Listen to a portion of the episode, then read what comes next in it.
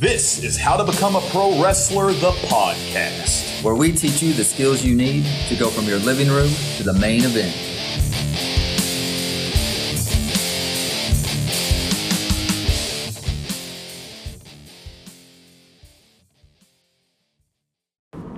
What's up, guys? Welcome back to How to Become a Pro Wrestler, the podcast. My name's John, sitting at the table with Aaron. Aaron, what's up, man? Hey, John, I'm excited to be here in the studio recording another session. Uh, man, what do we what are we talking about today? Absolutely. So today we got a fun topic for you. Today I'm going to give you some ways on how to spot an awesome pro wrestling trainer. I like it. So, way, uh, a, a, quite a while ago in the past, we've uh, got an episode in the archives where I give you some tips on spotting a bad pro wrestling trainer. So, I want to talk to you today about some positives. All right, not all trainers are created equal. If you're going to devote your money and even more importantly, your time to a pro wrestling trainer, you need to make sure that trainer can get you the results that you need to make your money investment worth it. So, in a previous episode, like I talked about, we went over some surefire ways to spot a bad trainer. But today, I want to highlight the positives, giving you kind of the flip side, but some brand new points today, um, and kind of give you a mental checklist that you can use to rank pro wrestling trainers. And, uh, you know, like we say, man, time is money, and life inside a pro wrestling ring is all about maximizing your minutes.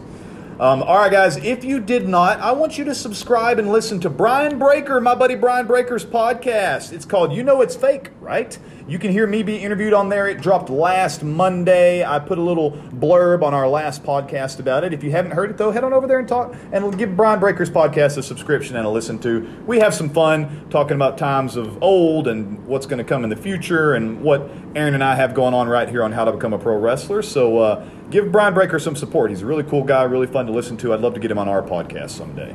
Yeah, that was a good listen, John. I, I enjoyed that uh, Yeah. that episode that you were on. I've also listened to some of his other episodes. Mm-hmm. I've subscribed and everything, and he has some good topics that range from. Uh, you know, collecting, Yeah. you know, stuff all the way to you know just the industry and what he's done. So it's Sure. great podcast. I had a lot of you guys reach out to me. One of the biggest takeaways was when I was talking about, you know, not investing so much money and effort into big ticket items like t-shirts and investing money and effort more into small things like stickers and buttons and stuff. So, like that stuff never goes away, guys. That is a, a steadfast rule that you can learn. Um, so many people that I talk to that make that switch, they start devoting their energy to smaller items like uh, like stickers, like buttons, like patches, like like just you know smaller stuff like that. Like I, I told that story on here a long time ago about wearing sunglasses and buying like a bulk box Yeah. of like party sunglasses and stuff and selling them real cheap, but for for a profit. Um, those are the things that are going to make you money, guys. Way more so than a than putting all your effort into one T-shirt that's going to cost people twenty to twenty five dollars and maybe not be their style. You know what I mean? Like it's it's hard to, for me to buy a shirt that I'm not going to wear. So if you come up with a style that a fan, you know, you got a fan of yourself, but they don't like the style on your T-shirt, they can't see themselves in it, probably not going to buy it. So, Yeah. but a lot less uh, investment of them to, you know, they can still support you by buying a sticker or something. Um, and uh, you know they can slap that sticker on anything. So keep that in mind, guys. And, and also, John, just on top of that, we Yeah. just posted last Friday that merch table video on YouTube. So it's out there and explains how to Mm, Awesome. how to set the table up to kind of stand out Right. from the other wrestlers, make it look good, and some additional tips in there. Absolutely, guys. We are all over that. Check that out. Um, I love that video about your merch table. It's a really good one that we did a, quite a while ago. We need to update that sometime, but I love that one. It's Yeah. really good. You should go check it out. So, all right, guys, but let's talk about the topic today. So, I'm going to give you four things. I broke it down into four things that I just want to discuss today that you can spot in an absolutely awesome pro wrestling trainer. So, here's number one. The first one I want to talk about today is authority. This was actually going to be my very final point of this podcast. I wanted to put it as the bullet point, but it's so important to me and it is so rarely spoken of that I want to talk about it right off the bat. Because, like I've told you in the past about promos, what if you shut the episode off halfway through? I want to make sure you've gotten one of the most important things I want to get across to you. So, we're going to talk about it immediately. I don't hear hardly anybody talk about how a trainer needs to be an authority figure. So, a great pro wrestling trainer is unquestionably in charge. All right? Being friendly and humble are very important traits to have. But when it comes time to do business, Yeah. a real trainer will have the room listening to his every word and making note of his every move, commanding respect, all right? If you attend a pro wrestling school, and I can say this because I've seen it. I've actually seen it way too many times that I'm comfortable with. Once would be uncomfortable. I've seen it many times. You attend a pro wrestling school or a seminar even, maybe it's just a one time or a weekend seminar or something, and the head trainer is super jokey, very laid back with all of the students before training begins, you know, that's kind of a red flag for me. Now, again, go back to what I said. Being friendly and humble is important. Yeah. Being fun and jokey, that, that's cool. That's fine. I'm, I'm, I'm like that with a lot of people. Um, but when it comes time to training, I mean, the switch is flipped. Yeah. All right.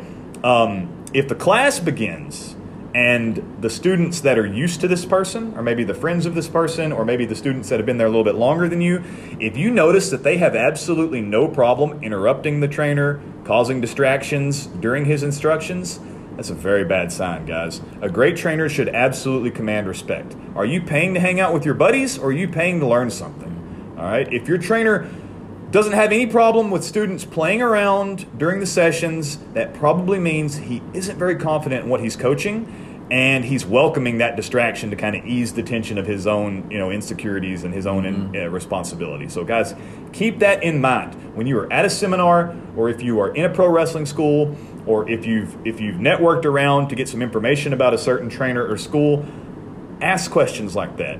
How do they? How much respect do they command when they're actually doing their job and they're actually coaching or teaching? Um, and if, if you run across a, somebody that lets people constantly interrupt them, you got a problem there. Yeah. I mean, and a trainer or Mm-hmm. a coach should be right at the beginning whenever everyone's getting there, getting suited up, getting Yeah. ready to go. It should be questions like, "How you feeling today?" Right. Right. Like, you know, have you been practicing your rolls? Have you done this? Like, where you at on? I mean, you should be digging into everybody to find that information to get planned for what you have Absolutely. coming up. Absolutely. They want that. They're they want to know. They are interested and invested in you themselves. Absolutely. Yeah. All right, guys. So that was number one. That was authority. Let's move on to my next point, which is game plan. And this is kind of one I've mentioned before. So if you've listened to us long enough, you've heard this one come up before. There must be a plan. It is so so important to me, and it's so frustrating when I come across trainers or seminar runners that don't have a plan. Be proud when your trainer comes in with a solid outline of what the next six weeks are going to look like. A great trainer has the ability to craft that experience for you ahead of time. And, you know, we mentioned this last week, but, you know, a trainer is, is absolutely no different in this particular aspect in that he has an ultimate goal, right? He should create an ultimate goal, just like we kind of talked about you doing last week. Yeah. He should create an ultimate goal for you and work backwards to lay the additional rungs of that ladder in place so that you can mm-hmm. climb to that ultimate goal. And more importantly, his game plan is not set in stone. It's written in pencil, not pen. Whatever you want, to, however you want to put it, Yeah. that's how he does it. So that's right. A good trainer has a plan, and a great trainer knows when it's time to pivot, make a few course corrections to get you where you need to be, to get you back on track. Maybe his initial, the rungs of the ladder didn't quite match up mm-hmm. to that ultimate goal, but he knows how to add a different rung in there. One of them breaks, he repairs it with something better that's going to get you there anyway. So, guys, course corrections are a huge, important part of the process. Week four, you know, on his plan might be dedicated to the back bump, but if a majority of the class is not progressing appropriately, it's time to switch gears and get everyone on the same page before you progress to that next step. Yeah. If uh, if your trainer enters the room on a weekly basis, making things up as he goes, like that's a serious problem, guys. It can you know it can really just point to his inexperience, but even worse, it could mean that he's already got what he wanted, which is pretty much your money. Yeah. All right, and now he's just killing the clock till he can let you go and make you think that you've gotten what you paid for, when in reality you did not. You just got some basic drills and you got some random this and that. So game plans are crucial for creating and developing um, professional wrestlers that can last in this business. And that's exactly right, John. Mm-hmm. And so on the authority, and you know, the coach should be asking questions to figure out where you're at, but that goes into the game plan because he has a game plan. He says, Mm-hmm. Yes. I, I know that we're going to take these back bumps today. I'm going to check in on everybody. Right. And if someone says, Man, I wrestled this weekend, Right. I kind of took a bad bump, my back's hurting, then he knows how to pivot Absolutely. to make it work for you and get you the best results during that session. A hundred percent agree, and that leads you know that segues perfectly into the next point, which is listening. All right, so nothing signifies a good coach for me quite like one that listens to you when you speak. When you have a question and that coach puts real thought into the answer, that's a sign of a great teacher, guys. Even better, when you have a question and your coach admits to you that they do not have the answer, but they will find out, that's even better as a teacher. I do that constantly, guys. People ask me questions, I don't know the answer. I get just as curious as them, especially since my athlete wants to know the answer, and I do my research and try to help them out as best as possible. Yeah. So this this rule really applies to public and confidential conversations. If you approach if you approach your coach in private and discuss like a personal matter, such as you know that relates to training, of course, um, such as like a, a family issue or an injury that you might have, a great coach is going to take your words into consideration. So. You know, I like. I'm going to add here, like, don't abuse your coach. Of course, a world class trainer is going to also going to sniff out your BS. Yeah. All right, just keep that in mind. If a client came Yeah. to me, though, and like let's say a client comes to me and they complain of a, a knee injury, my reaction will never be, all right, we'll just skip all the leg stuff today.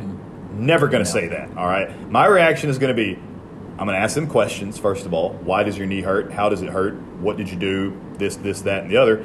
Um, and then I'm going to assess that injury as quickly as possible with actual motion, with actual movements, with, with touch as well.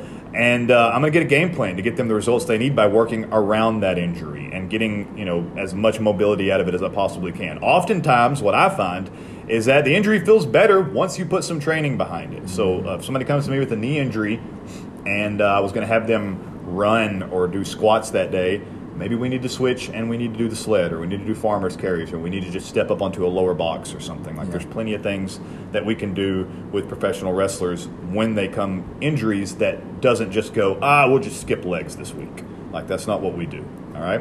If you have a trainer that blows you off anytime you express a concern or question, you know, then I mean, pretty much they're just giving you a sign that they're not quite as knowledgeable as they claim. All right, so you you can't if somebody is co- so dedicated to their plan that they won't even encourage the the option of listening to you, you got you got a problem there, guys. Keep that in mind. A good listener is a great coach. That's right. Yeah, I mean, a coach's job or a trainer's job is to solve problems. Mm-hmm. You're there to solve problems. The, the, you know, the first initial problem is you want to be a pro wrestler and you don't know how to do Right. do the stuff. So we're solving that problem by doing that.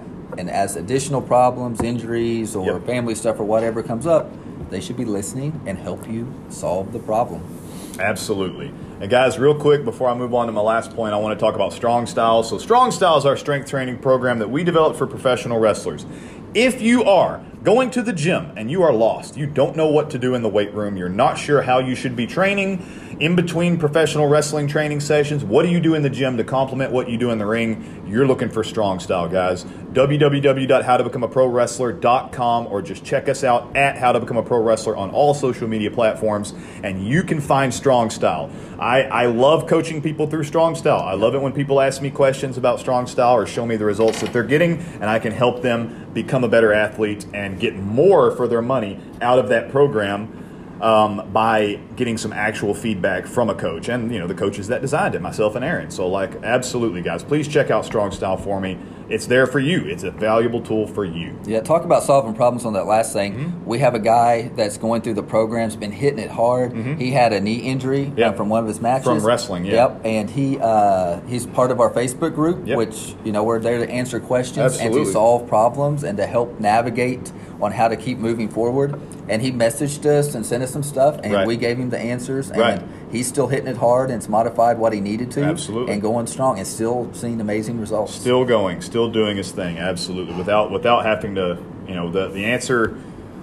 A, a less, you know, a lesser coach could have said something like, "Well, let's take the next four weeks off" or something. But you know, you can't say that to a guy that has. He's not going to take the next four weeks off of actual wrestling. So you have to take into consideration the schedules and stuff that wrestlers have. But give them information that'll send them in a direction to where they can heal and be ready to go in the ring. So, Well, I, I yeah. think a good coach recognizes if they've done training themselves, they recognize that you have peaks and valleys Absolutely. of like how one how the program goes in injuries, but how motivated you are. For sure. I mean, from week to week, things go up and down on your daily life. So you can't waste not doing stuff. You have to figure out how to. If the motivation's high and they want to train, you have to keep them motivated to keep moving forward. Right. Because if you don't, it may end right there, and the guy, guy may never get back into it. Absolutely So- right. Yep, that's absolutely right, guys. So a good coach is going to be able to work you through those things. All right, I got one more for you today. I want to talk to you about commitment. The last sign of a great trainer that I want to discuss today is commitment. All right, a great and caring trainer cares when you don't show up, and they Yes. care when you do show up, but aren't putting in the expected effort. That's right. So if you aren't in class, they call or they question and they find out why. They message you. They find out why and what they can do to get you back or what they need to do to help, you know, make your experience better. Committed trainers are proud and inspiring when you come to class and put in the work, mm-hmm. all right? They actually care when they see you doing what you need to be do, what you need to be doing. Yeah. So I've been around trainers who are thrilled when someone calls in sick or just simply no shows them. I've been around trainers that do that. I've seen trainers express relief when they're let off the hook from training. And that's not how it should be, guys. It takes great effort to be a great trainer, but you know, some you know, something a trainer should be proud and eager to do is training their client, like training their coach, training their athlete or their professional or prospective professional wrestlers. So not eager to get out of it. That's that is the sign of a very poor coach, someone that wants to get out of their obligation. That's so right. if you think your trainer, you know, is paying too much attention to you, step back and reconsider. They might just be trying to reach you and tap into your potential. But yeah, so I, I mean, I know you know we get that from the uh, from the coaching aspect of like fitness and stuff. Right. Like you, I've seen trainers come and go throughout the years that that are happy when their clients don't show up, and it's always kind of frustrating because um, you know clients are a lot of people like were were hesitant to reach out to a trainer in the first place. And then you know it's tough. Like if, if you're not used to working out and stuff, it's tough when Yeah. you first get into it, and you need that coach as a support system. Yep. So like a, a client that really doesn't want to work, they want the results, but they don't want to do the work. Like a little encouragement could go a long way. So if they, you know, if they go, yeah, um, you know, I'm not going to be able to make it today, but they don't really have a good reason, and their their trainer is just like, okay, well, I guess I'll just see you next week then. Yeah. No, man, that's that's not the way you. you Yeah, they get the, the coach or the trainer has given up on them at that point almost, like or just doesn't care enough, or like you just said, not committed. They're not committed. not committed Yeah. to it. I remember when I opened my first gym, and I Uh-huh. had I was man, I was busting it to try to get people in there, right? And so every every member was vital to the success that I was going to get. So I called after they, they would come in, they would do a free workout. It was a group kind of program. Yeah. They would do a free workout with the group, and I would call them the next day to check on them. And I had one lady. It, it, it was so funny. Um, her name was Brenda. Yeah. And she was so nervous on the phone. She was like, "Why are you calling me?" I was like, "I'm just calling to check in, see how you're feeling. You know how you, you know, Sure. just get some information." At that point, she hadn't even signed up. She was just you know someone. right, right. And she ended up signing up. And she, about two years later, she was still training with me. And we were just talking, and she was like, "That made such a big impression because no Yeah. no other trainer had ever called me Right. to check on me when I. They would just ask me when I got there, and I mean, I was committed to filling that gym up, really. Sure, you know, sure. But to her success, and I, the only way to fill it up was to help the Yeah. client succeed. That's absolutely right. You have to be committed to those people. Well, man, and if I can say this, Yeah. because this is no, I've I've trained people for fat loss and you know Mm-hmm. athletes and things like that, but the thing, you are a pro athlete at this point if you're going to be a pro wrestler, Sure. and you have to have a coach that is committed to you as much as you are committed to them, Right. because you're not just someone that's trying to lose, you know, 10 pounds to look good on the beach. Yes, yes. You are trying to get there to be at an elite level. Right. Um, so you have to have someone that's really committed. And I, I guess I'm pretty passionate about this one in particular because I see so many people, so many coaches in my industry that are not committed. Right. And they say they're passionate, they say they want to help people, but that's just a bunch of BS, man. Exactly. They're, they're really not committed. They're not trying as hard as they can. Absolutely. And then they'll blame the clients for not showing up. Get them to show up, man. Yeah. Get them to eat broccoli. Get. I mean, Yeah, they, right. they got to be committed. You So- have to convince them to change for a lifestyle change. Like you have to be effective and, and convince them of that. So, guys, well, a good coach communicates well, shows credibility, competence, respect, authority with everything that he does. He or she does. Yeah. You know, his ideas come across clearly by his well defined goals, direct feedback, and reinforcement of his primary messages. Never, ever, ever take a good coach for granted, guys. So this is a fun topic for me, of course. Aaron and I are both coaches. We created this company to be coaches for you as professional wrestlers and to give you the online support that you can need, that you need, that you absolutely need. I've seen so many people need, and a lot of people lose out on their potential because they don't live close enough to a coach. So we hope we can be that person for you. And that's why we do this podcast for free every single week, guys. That's right. Yeah, but thank you so much for listening to How to Become a Pro Wrestler, the podcast, where we teach you the skills that you need to go from your living room to the main event. Hey guys, and don't wait for your opportunity. Join that Facebook group and let's take it.